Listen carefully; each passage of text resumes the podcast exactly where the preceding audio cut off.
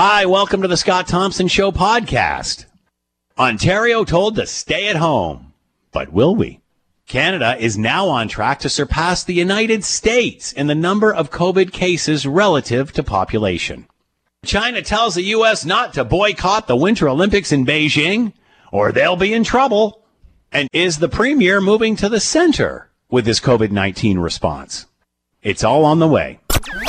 Today on The Scott Thompson Show on 900 CHML. I'm Curtis Thompson, Scott's son. I want to use my time wisely during this stay at home order. So I'm going to learn how to speak Swahili. It's the Scott Thompson Home Show. Here's Scott Thompson. Good afternoon. It is 1210. It is 900 CHML. I'm Scott Thompson. Uh, Will Erskine back at the station, keeping the Scott Thompson Home Show on the air. Uh, hang on a sec. Week number 55. Uh, feel free to jump into the conversation. We would love to hear from you. Many ways to do that.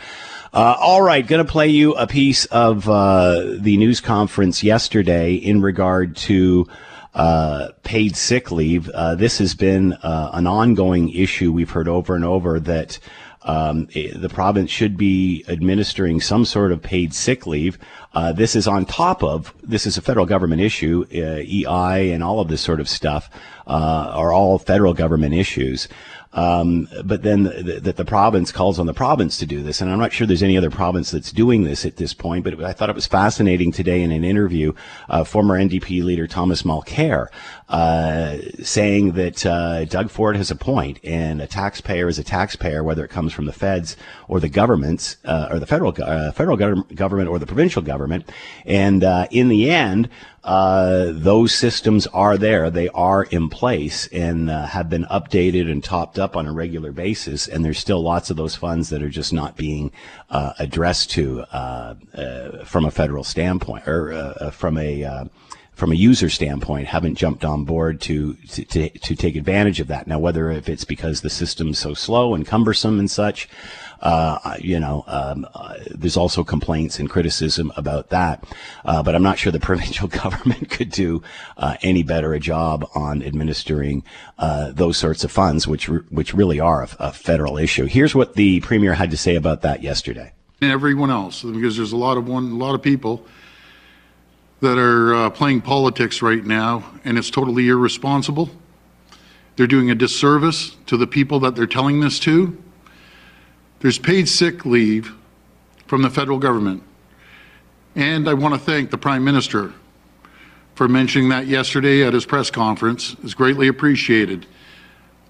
Folks, because of all the premiers and the federal government, we negotiated $1.1 billion of sick pay. There's still $750 million available. And to get paid sick days, go online to www.canada.ca slash COVID-19. That's www.canada.ca slash COVID-19. So far, 300,000, that's 300,000 Ontarians have accessed the program already. So to all the opposition and everyone that's preaching about the, the sick days and playing politics, rather than do that, why don't you try to help someone by telling them where they can go? That's a disservice if you tell them anything but that. So I'll, I'll be ready to take uh, questions, Ellie. We'll go to the phone. All right. That was uh, the premier yesterday and the ongoing debate, which, uh, you know, we're still hearing today. We're still hearing opposition leaders uh, provincially talk about this. And I found it fascinating that Thomas Mulcair basically echoed what the uh, what the premier ha- has just said, that this is a federal issue and that the funds are there. The federal government has been very generous about that. Uh, again, I'm sure there's lots of obstacles in, in, in, in order to get this out the door, although they seem to have removed a lot of those. Um, you know, I, am sure it's, it's, it's not an easy situation to do, but the point is is that it is there, uh, and this is uh, a service of the federal government that is being offered, and it doesn't appear that it's being taken uh, advantage of. All right, uh, let's move forward with all of this and and uh, the stay-at-home order, which is now in place, and what that all means. Uh, let's bring in Dr. Ahmad Khalid, health policy expert. He is with us now. Doctor, thank you for the time. I hope you're doing well. Same to you, Scott. Thanks for having me. So, first of all, let's talk about uh, the stay at home order, what it means, what's different now, uh, Doctor, compared to, say, a week ago. Well, what's different now is that the government is urging everybody to stay at home and only leave for essential services while closing big stores for only curbside and essential goods for purchase. And so it's pretty much the same of the old, just that they're enforcing it now more stricter measures and saying that please only leave your home uh, for essential services. This includes going to the grocery store. This includes exercise outside your home, but close to your home to buy essential goods, obtaining healthcare items. So if you need to go see your doctor, you can do that. If you need to go to a financial institution like your bank, uh, if you need to go to a government agency, if they are open to receive uh, healthcare or mental health assistance, you can do that. Uh, for the most part, everything else is you know, basically don't be, don't go to HomeSense, don't go to IKEA, don't go to the mall. I think that's what they're trying to get at. Will this be enough? You know, I remember during the first wave, it was eerie and everybody was home. You could walk out your house uh, here in suburbia and not hear any cars on the distant highways. Uh, I go out my front door right now. I can hear the highways. Uh, is this going to be enough? Well, many experts, including myself, argue that no, this is not going to be enough because we need it to be coupled with many other things like aggressive vaccination plans. And I know you just talked about paid sick leave, and I agree to some extent with what the premier is saying that you know the federal government has provided paid sick leave. But the one thing that we all seem to neglect is that it's one thing to have paid sick leave; it's another thing that employers are willing to respect uh, and, and comply to the guidelines. And let me be clear here, you know, you can have the ability to go on the federal government website and get paid sick leave, but then if your employer is going to use that against you, uh, that's where the difficulty is. Uh, and I think that there is no no conversation or guidance from the government, at least as far as we know, of speaking to employers to say you need to allow uh, and, and, allow flexibility in individuals taking paid sick leave because a lot of people are worried that if they take paid, sick leave because they're the risk of COVID nineteen, that they might not come back to a job or that there'll be repercussions in their job. And so that's part of the conversation that I think needs to happen there. How do you how do you resolve that issue, uh, doctor? Especially, you know, we're ha- we're having so much so many conversations about sick leave. It's brought up. It's been brought up many many times. How how come we're not discussing that part of it? Well, I think because we're all focused about getting the money people who need it, and so uh, and now that you know we know that I mean the argument that there's people didn't know that the federal government was providing help is ill-advised. Everybody I think knew that there is money for paid sick leave available online. However, there were barriers to accessing it. It wasn't as easy as the premier makes it sound to be. Uh, there are some barriers that need to be addressed along uh, that, and, and I think the other big issue is that you know are the is the government having conversations with big uh, supply chain employers and, and, people who are hiring the mass people of essential workers to see uh, are there really any repercussions for anybody that takes a paid sick leave? Because I'll tell you, I've speaking, I've spoken to a lot of people that work at those giant manufacturing uh, places or essential workers on the field, and they'll tell you, yeah, that's great that money is available for paid sick leave, but I'm worried that if I take it, you know, I, I will be next in line to get fired. Mm. And so, what are we doing to protect those employers? That's, I think, part of the conversation that needs to happen. You know, that's sadly enough a conversation that happens uh, in or out of COVID 19, a, a, global pandemic. You know, I mean, it's funny even how attitudes have changed around that lately, where the old days just buck up and go, uh, whereas now it's no, stay at home where the rest of us don't want to get sick. So hopefully that message is changing uh, just uh, generally. What about the uh, obviously torqued up vaccination going into hotspots now, 18 plus in those uh, hotspots, and teachers, all educational workers. Uh, as well, starting uh, this spring break to get them vaccinated. Your thoughts on? Well, I mean, this answers your previous question. What else can be done? So the lockdown measures are important. Let's just be very clear about that. Are they enough? No. Will the majority of people comply with them? I doubt it. To be quite frank with you, I think that people reach the threshold where they, you know, they've had enough packed. Like simply put, they've just had enough. Yeah. What needs to happen in addition to the lockdown measures we're currently in is this idea of vaccinating all essential workers and people who live in hotspots because we know that that can cre- increase the number of transmission. It needs to go hand in hand. However, Scott, what we don't seem to understand is when is this going to be active? How are people going to register if, who live in those hotspots? Hamilton being one of those areas. There are certain zip codes, postal codes in Hamilton where people are considered hotspot. I think is West Mountain uh, and another specific area in Hamilton. And so people still don't have clarity on where they can go register for a vaccine. Uh, but that's going to be very, very effective way to actually get us ahead of this.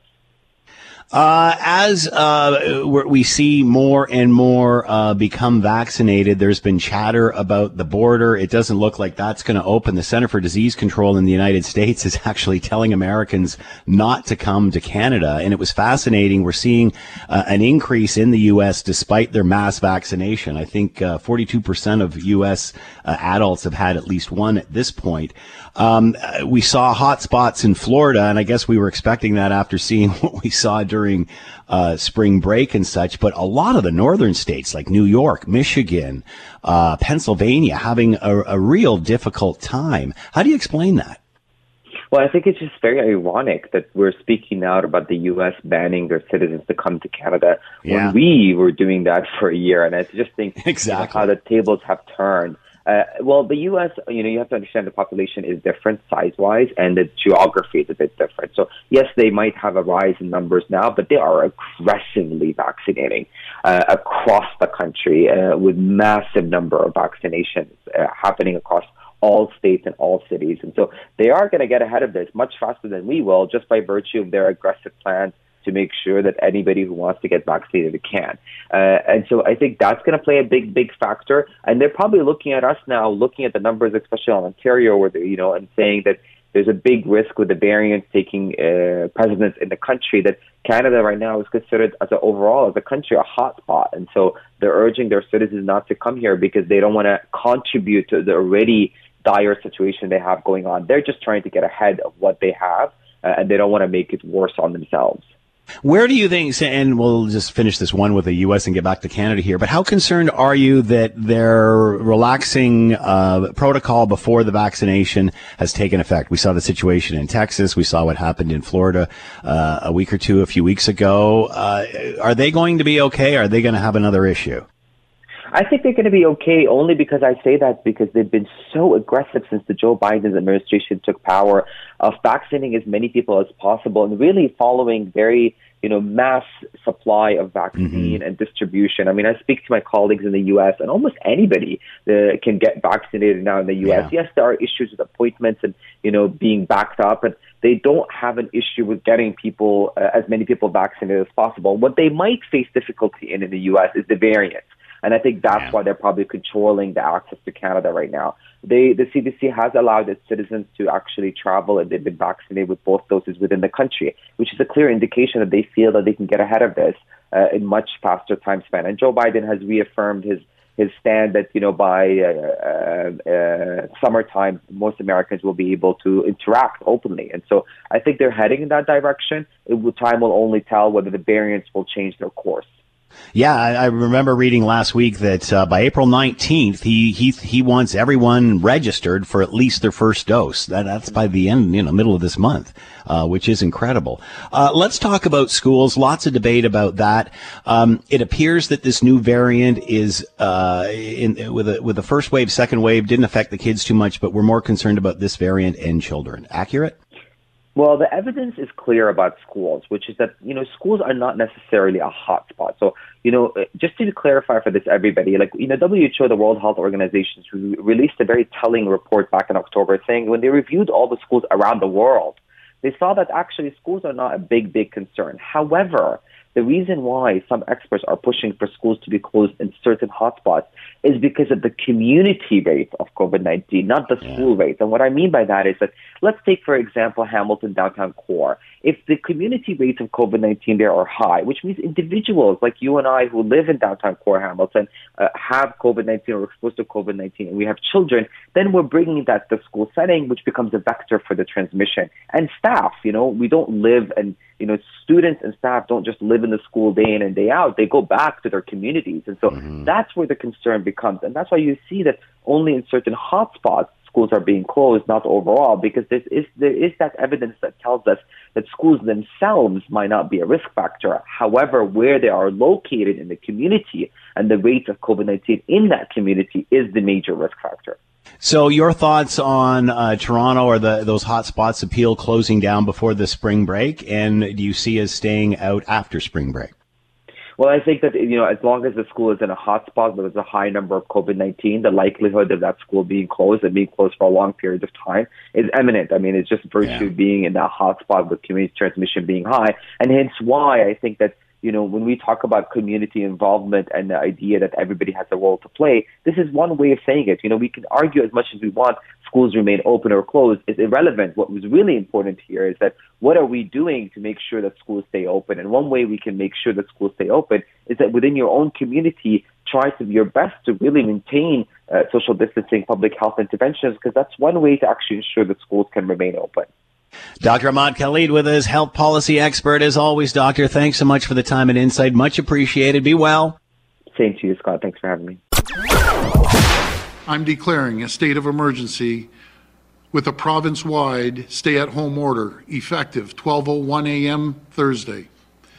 This will be in effect for 4 weeks. With a few exceptions, the stay-at-home order will be similar to what we went through earlier this year. To boil it down as simple as possible, folks, please, unless it's for an essential reason, please stay home. And on that note, I'd love to wish a happy birthday to my lovely wife, Eileen, who's celebrating her second birthday in lockdown. Enjoy the masks, honey, and that party pack of hand sanitizer. Go nuts. Knock it out of the park. Uh, yeah, second one, second one in uh, second of a lot of things, I guess. Uh, in uh, during a COVID nineteen pandemic, uh, whether it's holidays, birthdays, what have you, it's just the way it is, fact of life. All right, we were chatting earlier uh, with, with Dr. Khalid in regard to uh, the borders and, uh, and them remaining closed between Canada and the United States, the Center for Disease Control has actually uh, issued a warning for Americans not to travel to Canada. Uh, remember when it was the other way around? Uh, not so smug now, are we? Uh, so uh, the other piece of information uh, coming out of the United States: 42% of the U.S. Uh, have been vaccinated by April 19th. April 19th, uh, the president wants everybody at least registered for their first vaccination. Uh, uh, shot.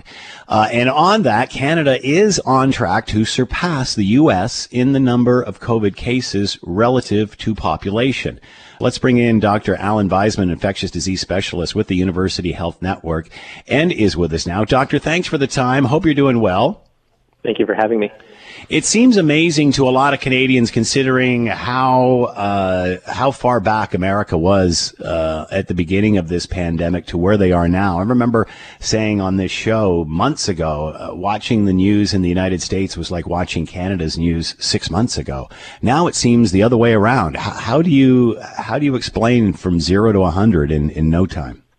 The, the big difference between Canada and United States that explains why we're in reverse positions is the vaccination they had in-house or in-country production of the vaccine, and so they were able to ramp it up and distribute it very quickly. But Canada does not, so we relied on supply from other countries, and due to a variety of reasons, things were delayed or didn't come on time, and things came in as a trickle. And so now we are experiencing the effects of a third wave, whereas in America, they they do have effects of a third wave, but not nearly as bad, and it's more uh, regional than we do in Canada. So that's the main reason why we are where we are.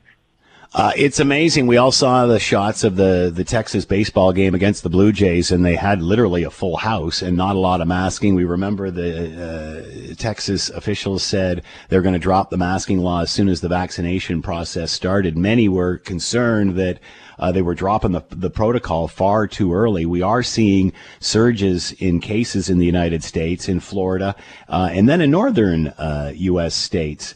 Uh, are you concerned about the uptick there, or is the vaccine uh, the vaccine enough to curtail that? in most parts of the United States, it looks like it is working very well. So if you look at the Texas as an example, interestingly, when the governor issued the orders to lift everything, since that time, which was several weeks ago, we, we don't actually see a rise in cases in Texas. So they're, they have done a very good job of vaccination there as well. A lot of young people have already been vaccinated there far far sooner than Canadians of the same age will end up getting vaccinated. But then, as so you mentioned, there are sorry, sorry, go ahead. There are other parts of the United States that are not doing as good a job where the variants are causing a lot of uh, cases and deaths. And the best example of that is in Michigan, especially in the eastern side of Michigan, where the the cases are going out of control there. So you're not concerned about the big baseball game we saw uh, on the weekend? Well, there's a few ways to think about that situation. Well, the first thing to consider is that their vaccination rates have been pretty good and the case numbers overall are trending in the right direction. The second thing is that it's an outdoor event, so the transmission is lower.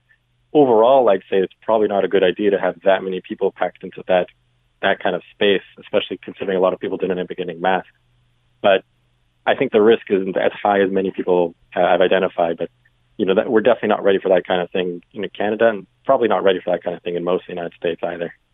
So, how do you explain the surge that they've been uh, uh, that they've been experiencing in the northern states, like you said, Michigan or New York State? I guess New York State, obviously, uh, high density, a lot of a uh, lot of population there.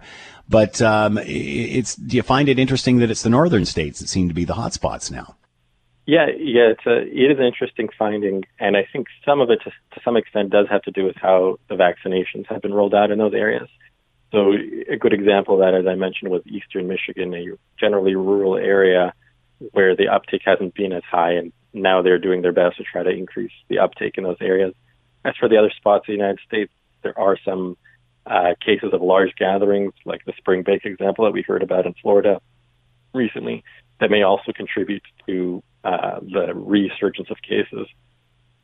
Yeah, I don't think too many are surprised about Florida. Again, we remember what was going on with, with spring break with them uh, a few weeks ago, and and I guess in a sense uh, that was uh, predicted. What are your thoughts on Canada being on track to surpass the United States in the number of COVID cases relative to the population?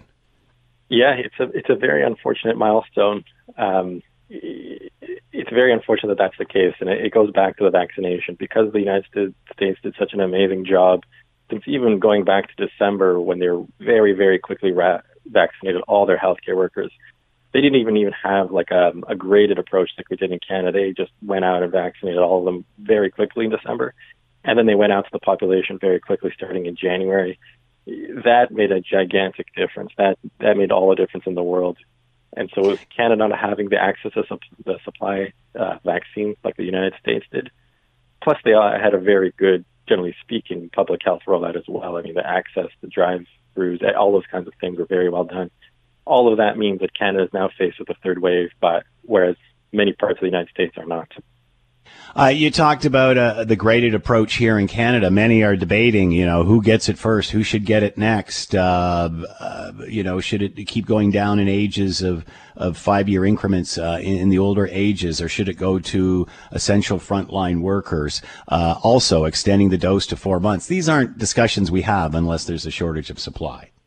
Absolutely. Absolutely. In an ideal world, we would have maybe a very short graded approach, but not one that's strung out across several months and yeah, and that, that's all because of supply, especially the the one you mentioned about the spacing out of the vaccine doses. In other parts of the world where supply, especially the United States or in Israel, where supply was very good, they don't they didn't need to have those kinds of discussions because it was generally uh, they had a good supply to be able to vaccinate people very quickly with both doses. Yeah, many are asking, you know, what's the what's the time between doses in the United States, and it's 21 or 28 days. It's th- that's never been an issue for them. Um, we heard from uh, NACI again, uh, the National Advisory Committee on Immunization, uh, in regard uh, to the uh, second dose, and that they've reaffirmed that it is safe uh, and still effective uh, the vaccines after four months uh, because there was certainly lots of concern about, uh, although we have uh, vaccinated those in long term care twice. Uh, those in the older demographics, not necessarily so, and having to wait four months. Your thoughts on NACI reaffirming this? Yeah, it's a very challenging decision to make. They have to balance out not just the benefits to an individual who's getting vaccinated, but to the entire population their aim is to get the cases down as fast as possible to provide as many as much benefit to everyone. It is it is good that they recognize that there are some subpopulations that may not respond as well to one dose and should have their dose should have the second dose brought uh, sooner.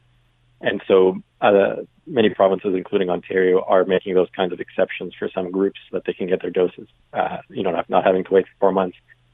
I do hope that with a better vaccine supply, the four months won't actually be four months. Maybe we can right. it down to three months if people can get the vaccine doses much much sooner because of supply improvements.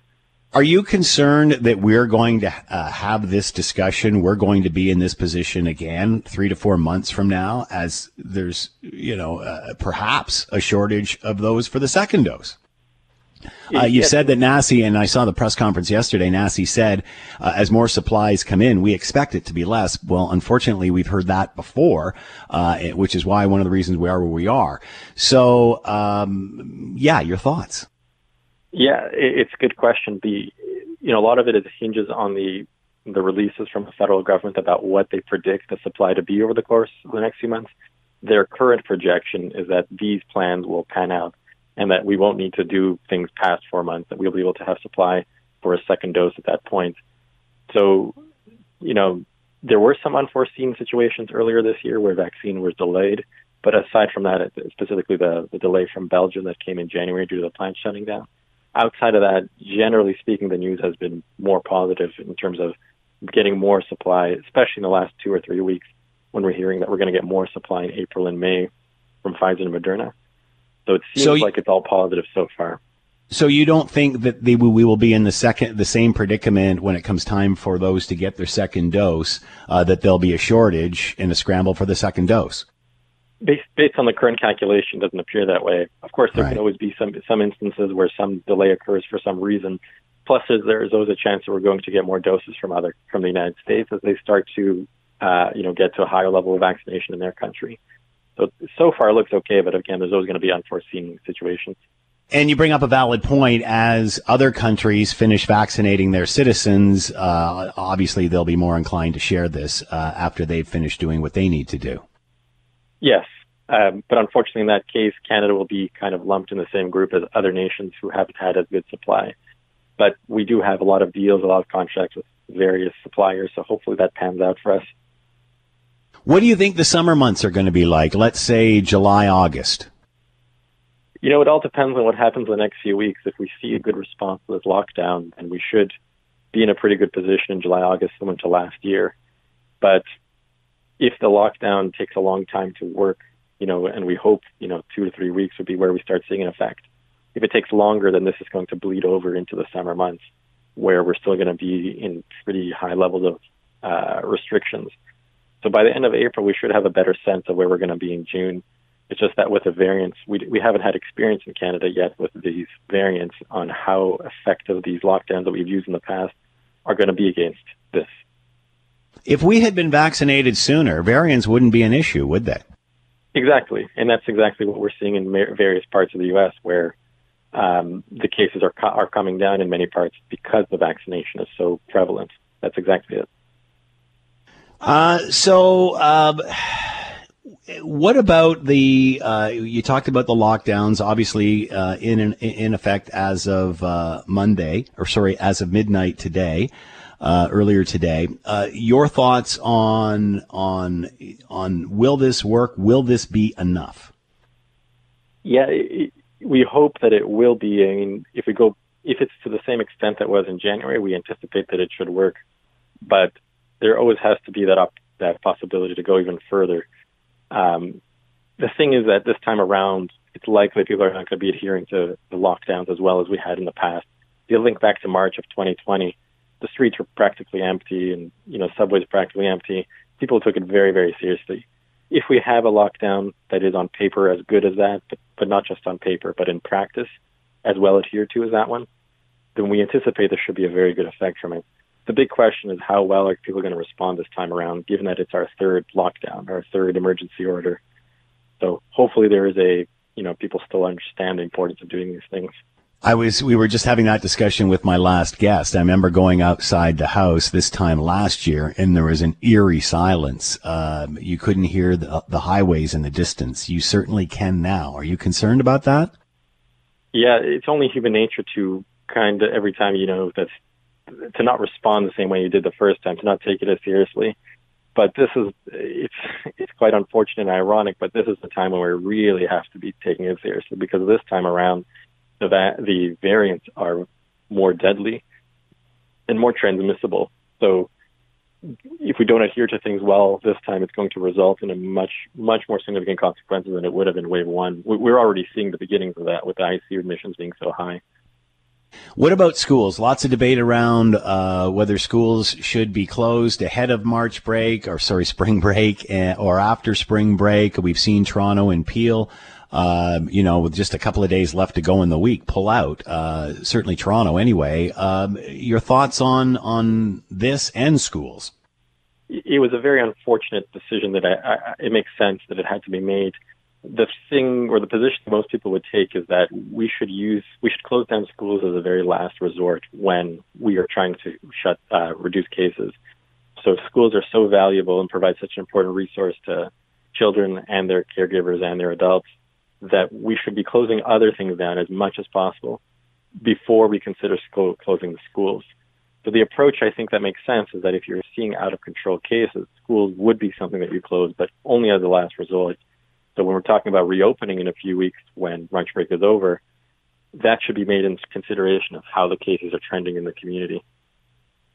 Are you surprised that uh, the Toronto and the Peel uh, officers of health made the decision they did do to shut the schools down a couple of days before March break, spring break? I guess they've um, in the past they've made many tough decisions, and it turns out they were right, especially recently when talking about extending the lockdown in March. So I suppose I'm not surprised from that point of view because in the past they've made a lot of very smart, very tough decisions. It's not easy to do what they do. So I think in this context, things are really out of control right now. It, it was the best decision to make.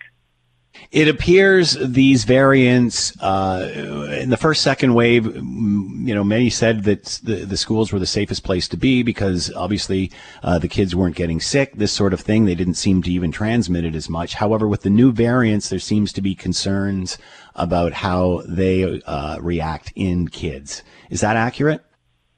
It's true that I mean we should all be we should always be looking at this as a relative thing. So compared to other high risk activities indoors it's true that schools are probably less risky than some of those other things, but that doesn't rule out the possibility and the very real likelihood that there is transmission going on. And because variants can um, transmit more easily, it's very reasonable to assume, and it's borne out in some data, that this transmission will also occur within schools and teachers looking after them. That that is a very real concern.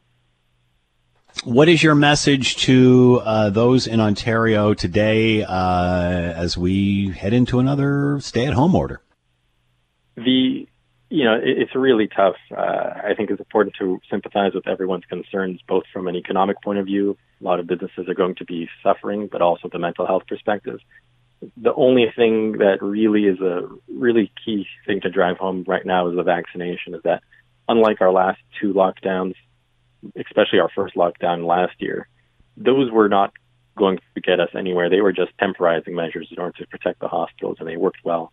But this time, the lockdown is to get us to the point where vaccinations are sufficiently high.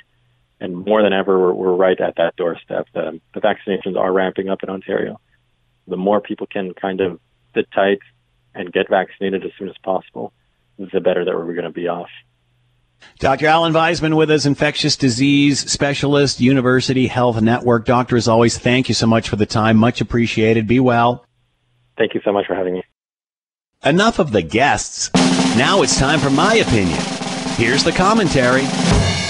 Over the decades, do you think too much attention has been given to teacher union demands and not enough to the healthcare industry and its workers? Commercials started airing this week from the teachers union slamming the Ford government for using the global pandemic to attack Ontario schools. What? Really? Haven't the unions learned you do not play your silly games during COVID 19?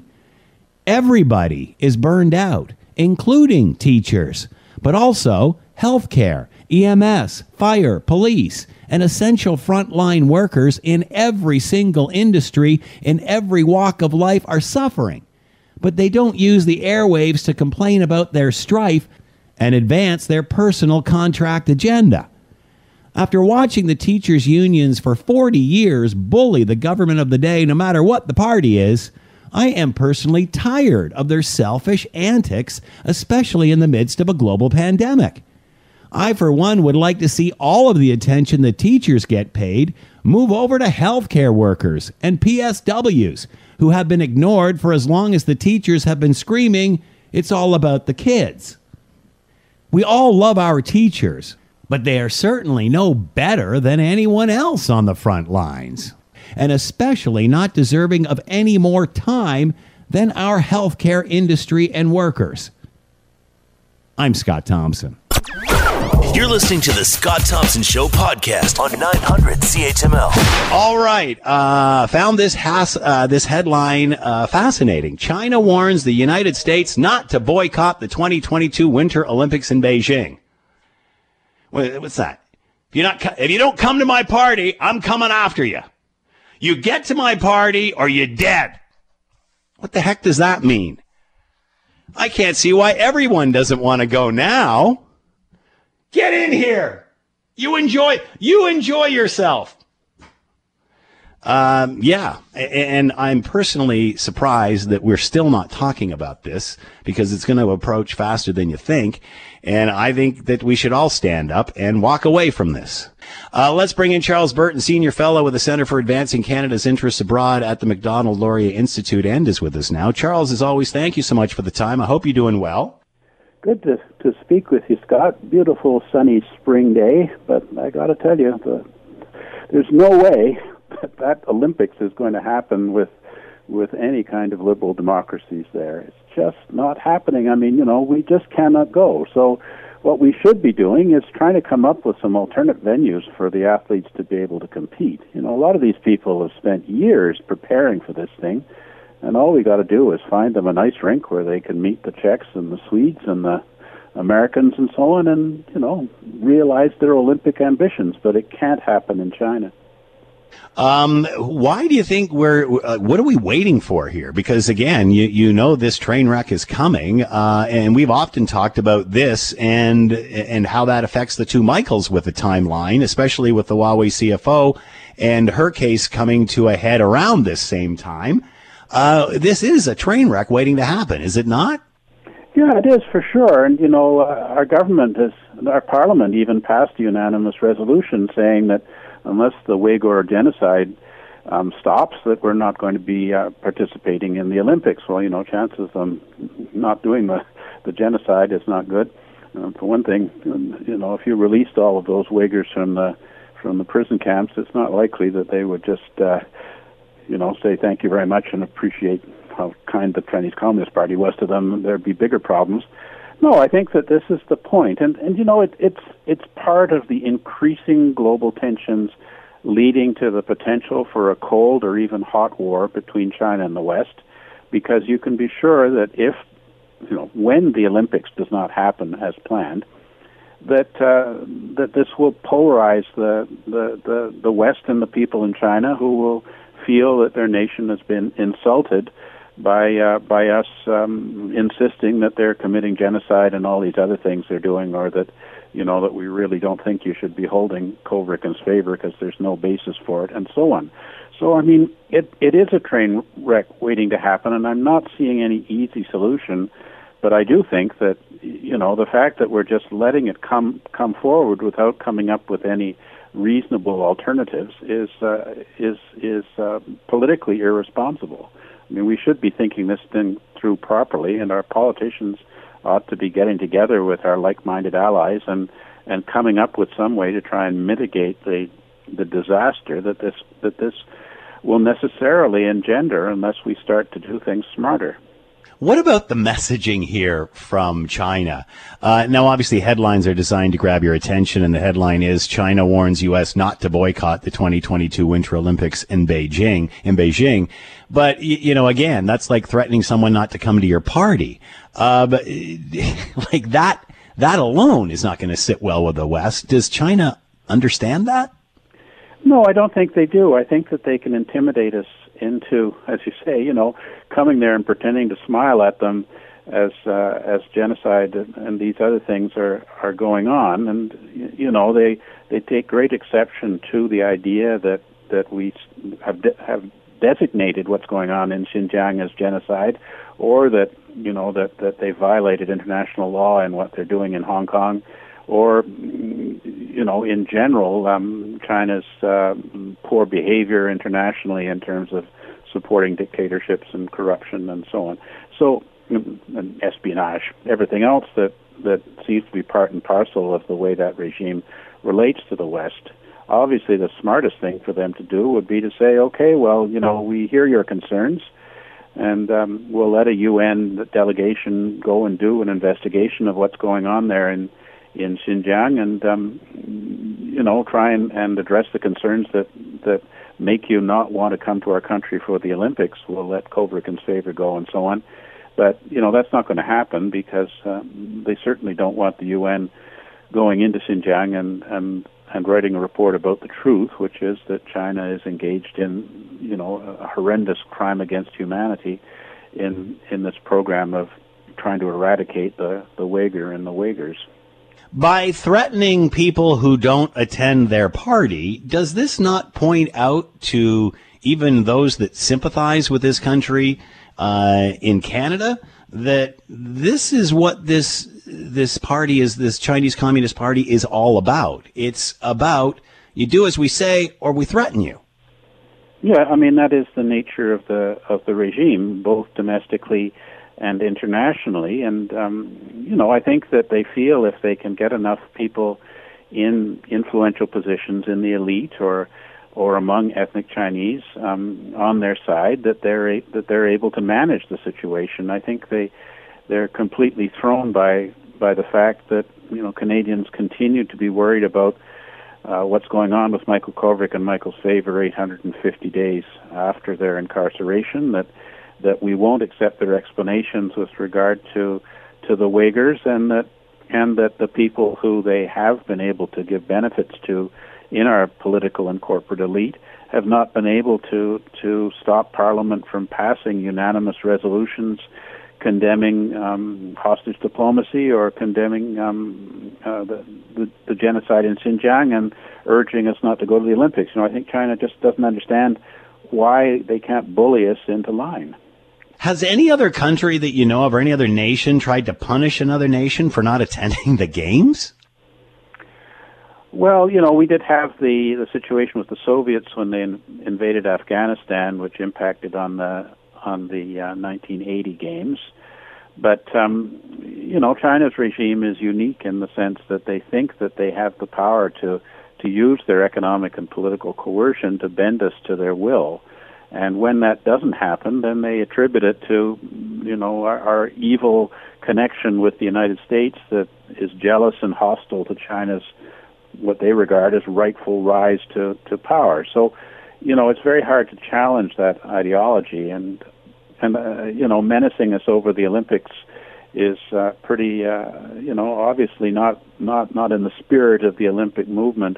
I mean, you remember when China hosted the Summer Olympics uh, way back when, um, 10 more years ago, that uh, the idea was that every world leader should be coming to the 2008 Olympics to, you know, to show their respect for China. And when uh, Stephen Harper didn't go, um, you know, there was all sorts of negative com- um, commentary about how that was a bad thing.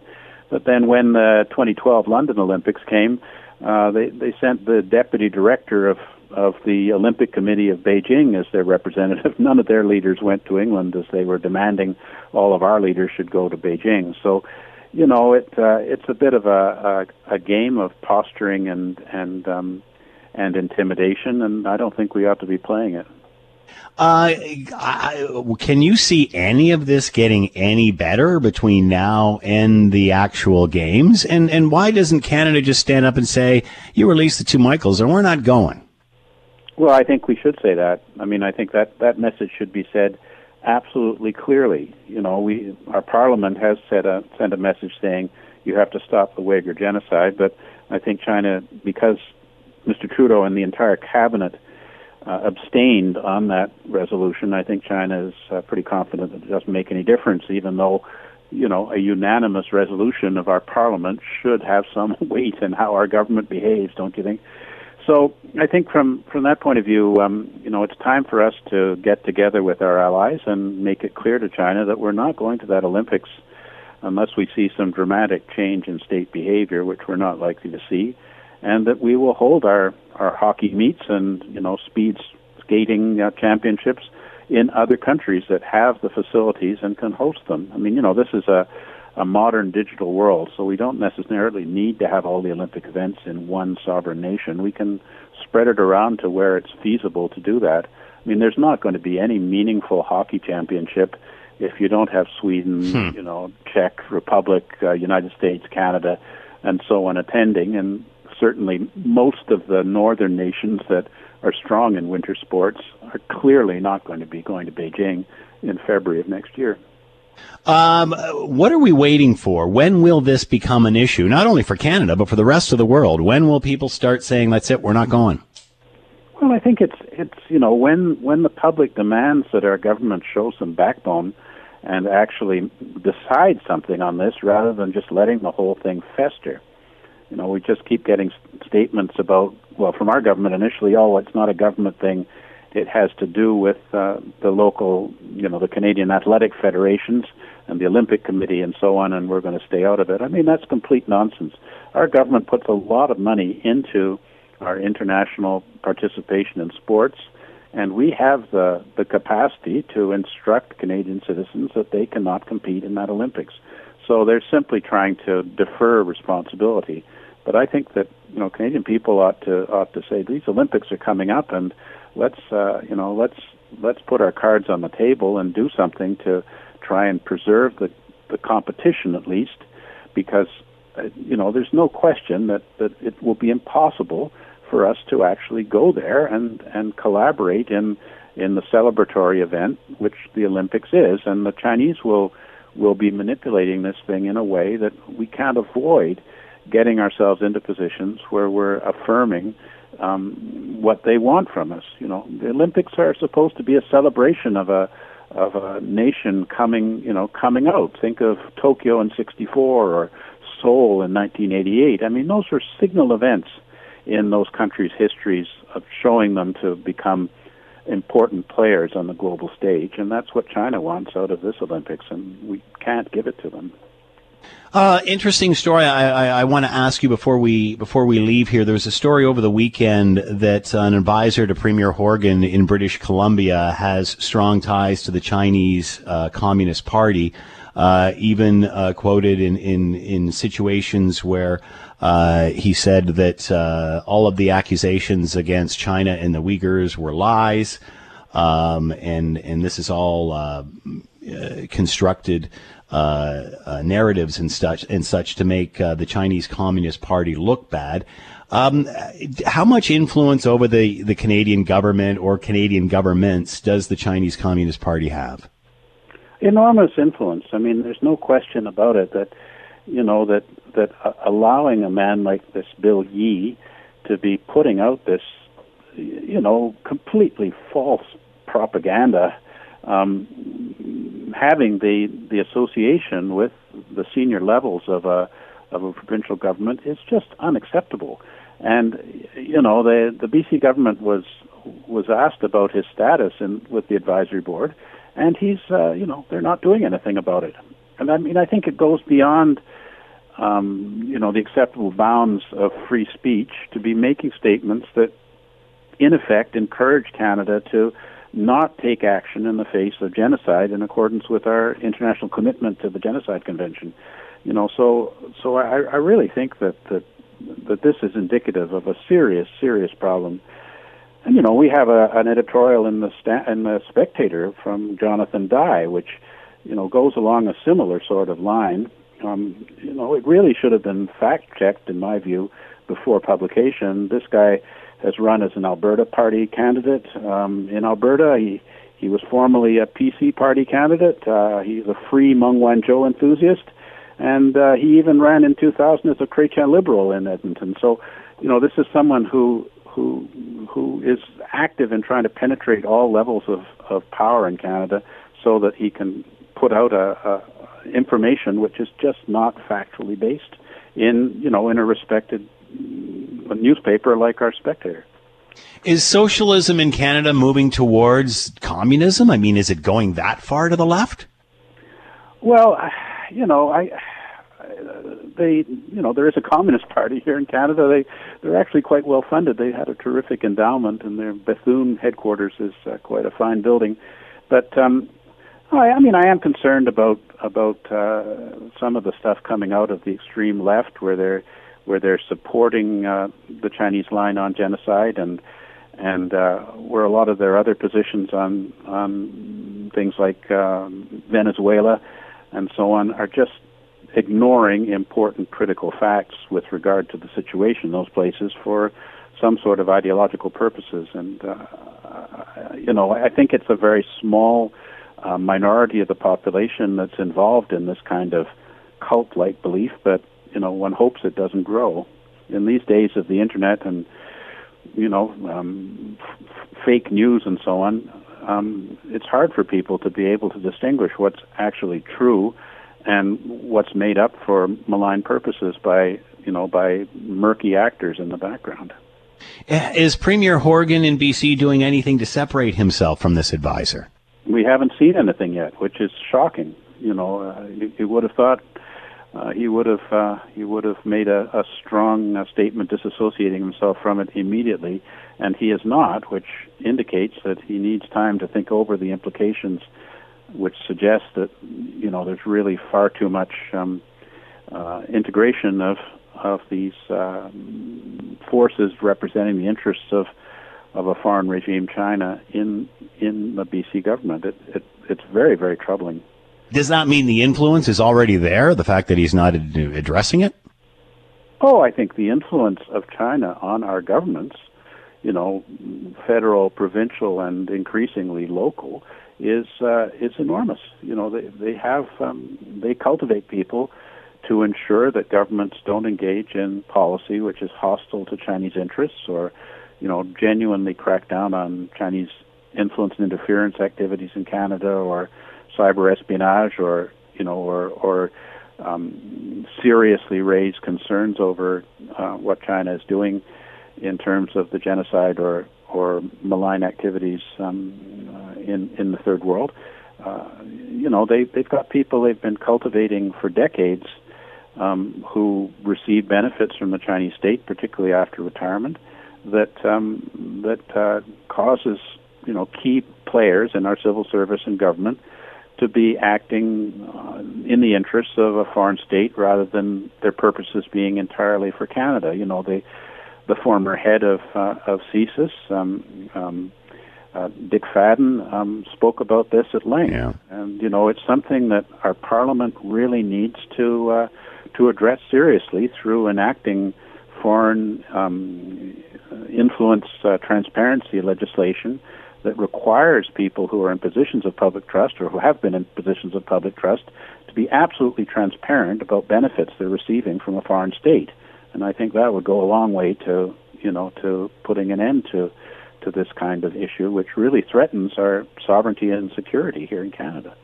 Charles Burton with us, Senior Fellow with the Center for Advancing Canada's Interests Abroad at Macdonald Laurier Institute. Charles, as always, thank you so much for the time. Be well. Great to speak with you. Take care. Fascinating uh, column uh, from Randall Denley today. For better or worse, Ford is in charge of Ontario's COVID battle. Let him be. And this is out of the National Post. And Randall is with us now. Randall, thank you for the time. I hope you're doing well. I am. Uh, you know, I, I, I don't want to, you know, spoil the fun in this column, but I found the last uh, paragraph just summed it up, uh, and and I hope you don't mind if I read it. Uh, the war on COVID nineteen is not nearly over, and someone needs to be in charge of winning it. By default, that's Ford. Uh, it's fair to criticize what he does, but too many other players are convinced they could do a far better and don't, or could do far better and don't mind saying so through words or actions. The net result is confusion about who to trust. Um, you know, I, we've had this discussion in regard to, uh, you know, vaccines that are left in freezers. I've had supply management people come on, and yet we're still hearing these arguments. Uh, another example of this was with the paid sick leave. Uh, yesterday, uh, finally, uh, Doug Ford spoke up about this and said the there are federal programs for this. I saw an interesting interview with Thomas Mulcair just this morning, echoing the same thing. So uh, I guess if you're a politician and irritating both sides, you're doing a good job. Yeah, there's way too much politics in this, and I think it, it really turns people off because it's hard to know whether people are making a, a solid factual point or whether they're just trying to gain political points. So that story you mentioned about the the vaccine, I mean, that was pretty obviously federal liberal encouraged story. Oh my God, there's huge numbers of vaccines sitting in freezers. I just, what are the problems is doing? You know, Ford pointed out, well, we committed all those over the next few days. So if you have a booking system and you say to people, come on this date at this time, you've got to have the vaccine.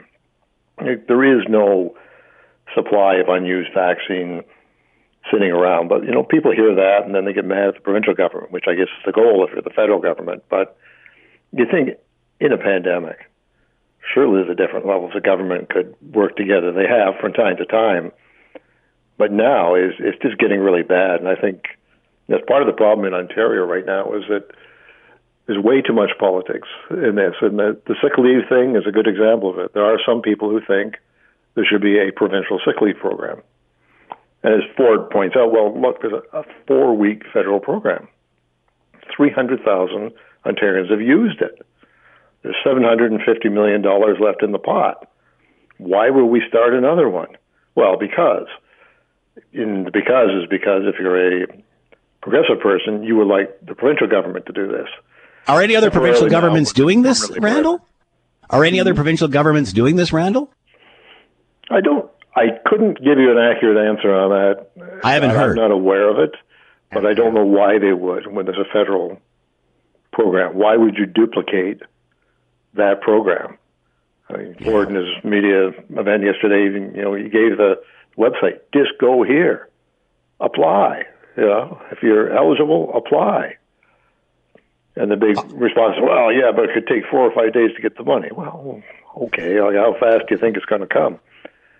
I think the most disturbing type of politicization of this too is the medical officers of health and they have their own view of the world. Mm-hmm. It's pretty much a one-dimensional view. I think everything here is about health protection. There are no other issues. Mental health, it doesn't matter. Uh, the economy, short-term economic gain, doesn't matter. All that matters is keeping everybody safe, which means locking everything down. You know, when the medical officers of health decided on their own bat to say, yeah, we're going to close all the schools in Toronto, all the schools in Peel, all the schools in Wellington County. Like, based on what? That's completely contrary to the scientific advice that the government's been getting from people who are actually experts in this field, which the medical officers of health aren't. They're not pediatricians. They don't run hospitals. What do they really know about it? But that's okay. We're going to close down the schools. I think that's part of the chaos we're seeing right now in Ontario because some people don't like what Ford's doing. So if they can, they'll say, well, we'll just do something different. Yeah. Or we'll try to impede everything he does because everything he does will be criticized. It doesn't matter if he locks something down. Well, that wouldn't be enough. If you open something up, well, that would be a disaster. and it's so incessant. I think Scott, especially on social media. There's certain doctors in Ontario I don't know if they ever find time to see patients because they're on Twitter all the time complaining about the government. Uh, you know, it was it was fascinating, Randall. Uh, just after the Easter weekend, I had a medical academic, one of these high profile university healthcare people on, and he said to me, I've just heard through friends that there's a million and a half doses sitting in the freezer. And again, I used the same analogy that Ian Lee and I talked about from Carleton University about your fridge being full on a Saturday. If that's when you do your grocery shopping, it's going to be full for Saturday and Sunday. And then slowly by the end of the week, it's going to run out. And, and, and you know, when I presented that, he just changed the topic. And I'm thinking, you're a medical official. You're the last one that should be saying there's, there's, there's vaccine in the freezer. And if in fact there is, as there was because it was delivered on the weekend, you should explain why. And you can't tell me they don't know this. Yeah, there's not much neutrality here. And I think it's, they're using it as a position to hate the government of the day. Yeah, and if if you're somebody who puts yourself out as an expert, then with that should come some sort of political neutrality. I'm an expert. Here's my analysis based on the facts. I'm not for the government and against the government. Here are the facts that I see. But when people call themselves experts and they pick up every little sort of junk story and tagline and, and just run with it, you know, that I, I heard it from my friend. Right away, we're putting science off the table when somebody says, I heard from my friend. Like, okay, one of the experts the province relies on was talking about mobility at one of the earlier briefings. Is well, I was looking out my office window and I saw an awful lot of people walking around on Yonge Street. So I'm concerned that there's too much mobility going on out there. I thought, well, there's a scientific survey. I looked out my window. Mm. It's um, discouraging, y- really. What, you know, I really think there is a role for opposition leaders now and it's not winning the next election. You know, and again, a perfect example of this uh, at the beginning of this week, uh, the liberal leader, provincial liberal leader, hashtag check the freezer, Doug, check the freezer, Doug. If these opposition leaders, meaning Andrea Horwath and Del Duca, were smart, they would put their political feelings, and, and you can give me your opinion on this, Randall. I'd love to hear it. I, I really think how they could advance their cause the most is to be seen as someone who is helping.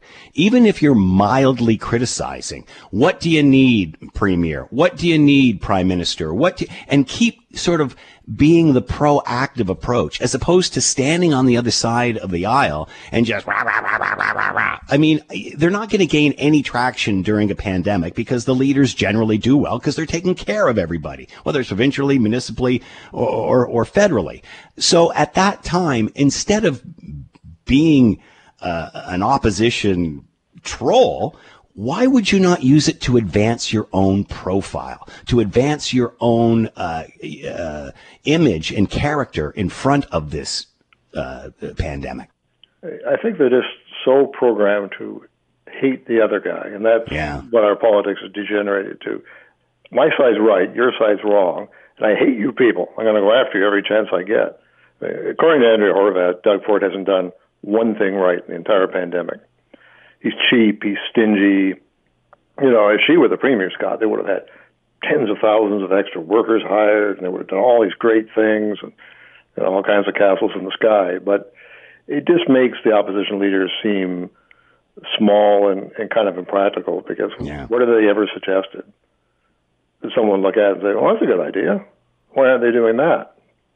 And if they have good ideas, you know, by all means, don't hold back. But I think we're right back where we were in the first year of Ford's leadership, where there's some people who had the thought then, a lot of them, I think, the guy's an idiot. He'll never do anything right, not wire yeah. sort of a person. Yeah. So let's just attack him for everything he does. It doesn't matter what. Even now, you know, still in a pandemic and arguably in the, worst part of the pandemic, that's still their attitude because that's all they can see is my job is to attack that guy. It it just it turns people off, I think. And if you look at, you know, you mentioned support, you look at the opinion polls, the NDP in particular is doing terrible. So whatever they're doing, and they need to step back and say, guess that's not working, right? We're not connecting with people on this. And you're not going to win the next election by saying, oh yeah, in the pandemic, the other guy did a terrible job. Of, if I had been in there, Yeah. it all would have been good. People say, yeah, okay, well, sure, right, but it's going to be a forward-looking election in Ontario. I think not a backward-looking election that judges pandemic performance. And if that's their big card, then you know Ford's numbers are still high, even though there's a lot of things to criticize. People still see a, a genuine human being there trying to do his best. I don't think they see that with the opposition leaders. Uh, and let's be honest, Doug Ford's an easy target for the opposition, especially the way he started his term uh, here in Ontario. But he has really changed direction, and I, I and not only have we seen that with the pandemic, but also with the budget. This is the most liberal conservative budget I've seen in in, in my 58 years on the planet. Um, and, and I think that is really, really irritating uh, the Ford haters because he's moving from the far right, which is where there's a lot of criticism, and he's bringing it into the center, which I've been screaming for years is where the where the victory is. I, I think I think uh, Canadians are tired of the extreme left and the extreme right, and, and and want a solution in the center. And and to me, this is this is more proof of that. Yeah, I, I did find his budget a little bit mushy, partly because they accept huge deficits for years to come and no plan to really do anything about it. Although, you know, in fairness, they've got time to come up with that plan. But right now, they don't have it. But I would agree with you generally. People want a party that's in the center, not too much one way or the other, and is inclusive. It doesn't it doesn't take that stance that well, if you don't agree with me, you're no good you want somebody who's open to people and their ideas. And I think, you know, Ford has moved to the center. I don't think he was ever very conservative or right wing. Small challenge for him in that, though, is that PC supporters are not necessarily thrilled with that kind of budget, nor are they thrilled with the the way business has been treated throughout the pandemic, which has really been inconsistent at the very best. And when we had, you know, big box stores open selling clothes and all kinds of stuff, that was fine. Little guys, oh, too dangerous, had to close. They wanted it to be equaled out, so we finally did that. But now in this latest move, okay, I'm still going to treat, treat you equally. You're all clothes. Nobody can sell clothes. Rope off parts of Costco and all that. If I'm the little guy selling clothes, like, well, okay, but that doesn't really help me. I wanted to be treated equally, as in we're both allowed to be open at the same limits. Yeah. If you just shut me down and shut him down, well, we both lose. I mean, right now in Ontario, you can't go up somewhere and buy a pair of shoes or a shirt. It's a little bit ridiculous, I think. So it seems where Ford's biggest fault is, or the, the, the provincial conservative party is communication. I mean, that's something like, for example, you look at, at and, and that's one of the things that makes Ford an easy target. Um, you know, he's not as, uh, as skilled an orator as, as what the prime minister is. You know, obviously he's, he gets an A plus. The prime minister gets an A plus in his ability to, to, to draw a crowd and, and be a better communicator. Um, compare the two. Uh, is, is, is that where this government, the provincial government is lacking? And is it still working for the prime minister? Oh, I think it has been lacking probably because they're a little slow to respond to things. I mean, yesterday he really went after that sick leave thing. He's mentioned it before, but yesterday he really emphasized it. Yeah. And to me, that's a fire you want to stamp out as soon as it comes up because it's it's just erroneous. I think people kind of like his folksy style. He comes up with his crazy Doug Fordisms, and yeah, there, there's an authenticity to him that I don't see in Justin Trudeau. He always strikes me as a, a scripted guy who's probably practiced every speech and every inflection on every symbol, and it's going to be done this this way. But nothing about him ever seems real to me. He's a smooth talker, but the question is, do you trust what he has to say? That's the issue. I think he's got a long track record of saying things that were subsequently proven to be untrue, which isn't unique in politics by any stretch of the imagination. But I don't see that so much with Ford. And I think people know him better now. He was kind of a caricature when he came in. Mm-hmm.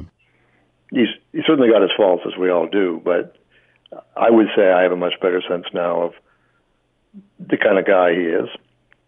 You it seems a liberal. agonizing over all this too. You know, the shutting down businesses is not what he wants to do. On that uh, session he had last week, he just looked like he'd been beaten up. Yeah, yeah. It's just it's a tough, tough job, and it's a lot tougher being the premier of Ontario right now than it is being prime minister, who really, you know, he had one job, Trudeau, get the vaccines. That didn't go so well. There's an awful lot more moving parts to becoming a, or to being a premier of any province right now. Do you see the prime minister's sweet spot here for an election?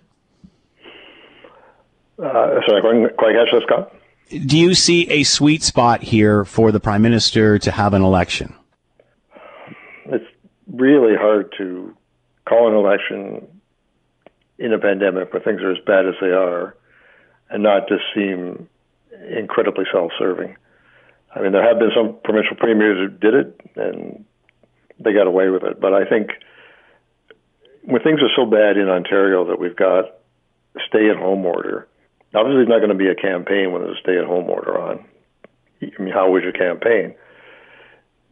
I just think it's the wrong time to do that. And if and if his excuse is, well, I've got all these wonderful measures in my budget, but the other parties wouldn't support them.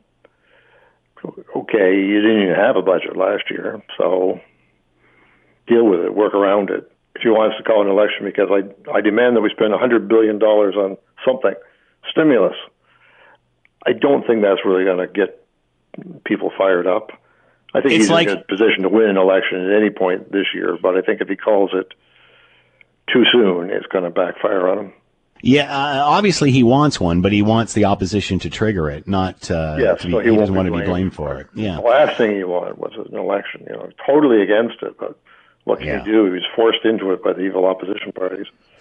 And can really we realistically have an election until every single Canadian who wants a vaccine can, is vaccinated? I mean, that's fall, late fall.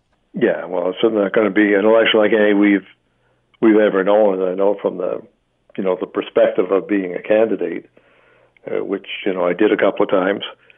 Your whole campaign is knocking on doors, meeting people, letting them get to know you, persuading them at the doors. That's what you do. And if you say to your candidates, well, of course you won't be able to do any of that because of COVID.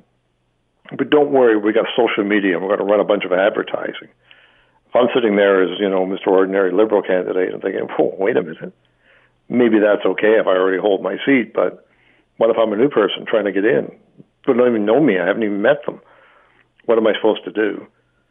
And I think it's unfair to voters, too, because people expect opportunities to see their local candidates, ask some questions, take the measure of them, because these are the people who represent you. So it's obviously not just, you know, I voted for Justin Trudeau. I'm voting for the guy in my riding or the woman in my riding. I need to know who that person is. I know it doesn't bother this government too much to, uh, you know, shave back democracy in various ways, but I think it'd be very regrettable to have an election now because candidates, the parties, and the public will all be greatly hampered. Randall Denley has been with us for better or worse. Ford is in charge of Ontario's COVID battle, and let him be. That is his uh, column in the National Post. Randall, as always, thank you so much for the time. Much appreciated. Be well. Thanks a lot. The Scott Thompson Show, weekdays from noon to 3 on 900 CHML. This is the Scott Thompson Podcast, available on Apple Podcast and Google Podcast or wherever you get yours. And don't forget to subscribe, rate, and review so you don't miss a thing. I'm Scott Thompson, and thanks for listening.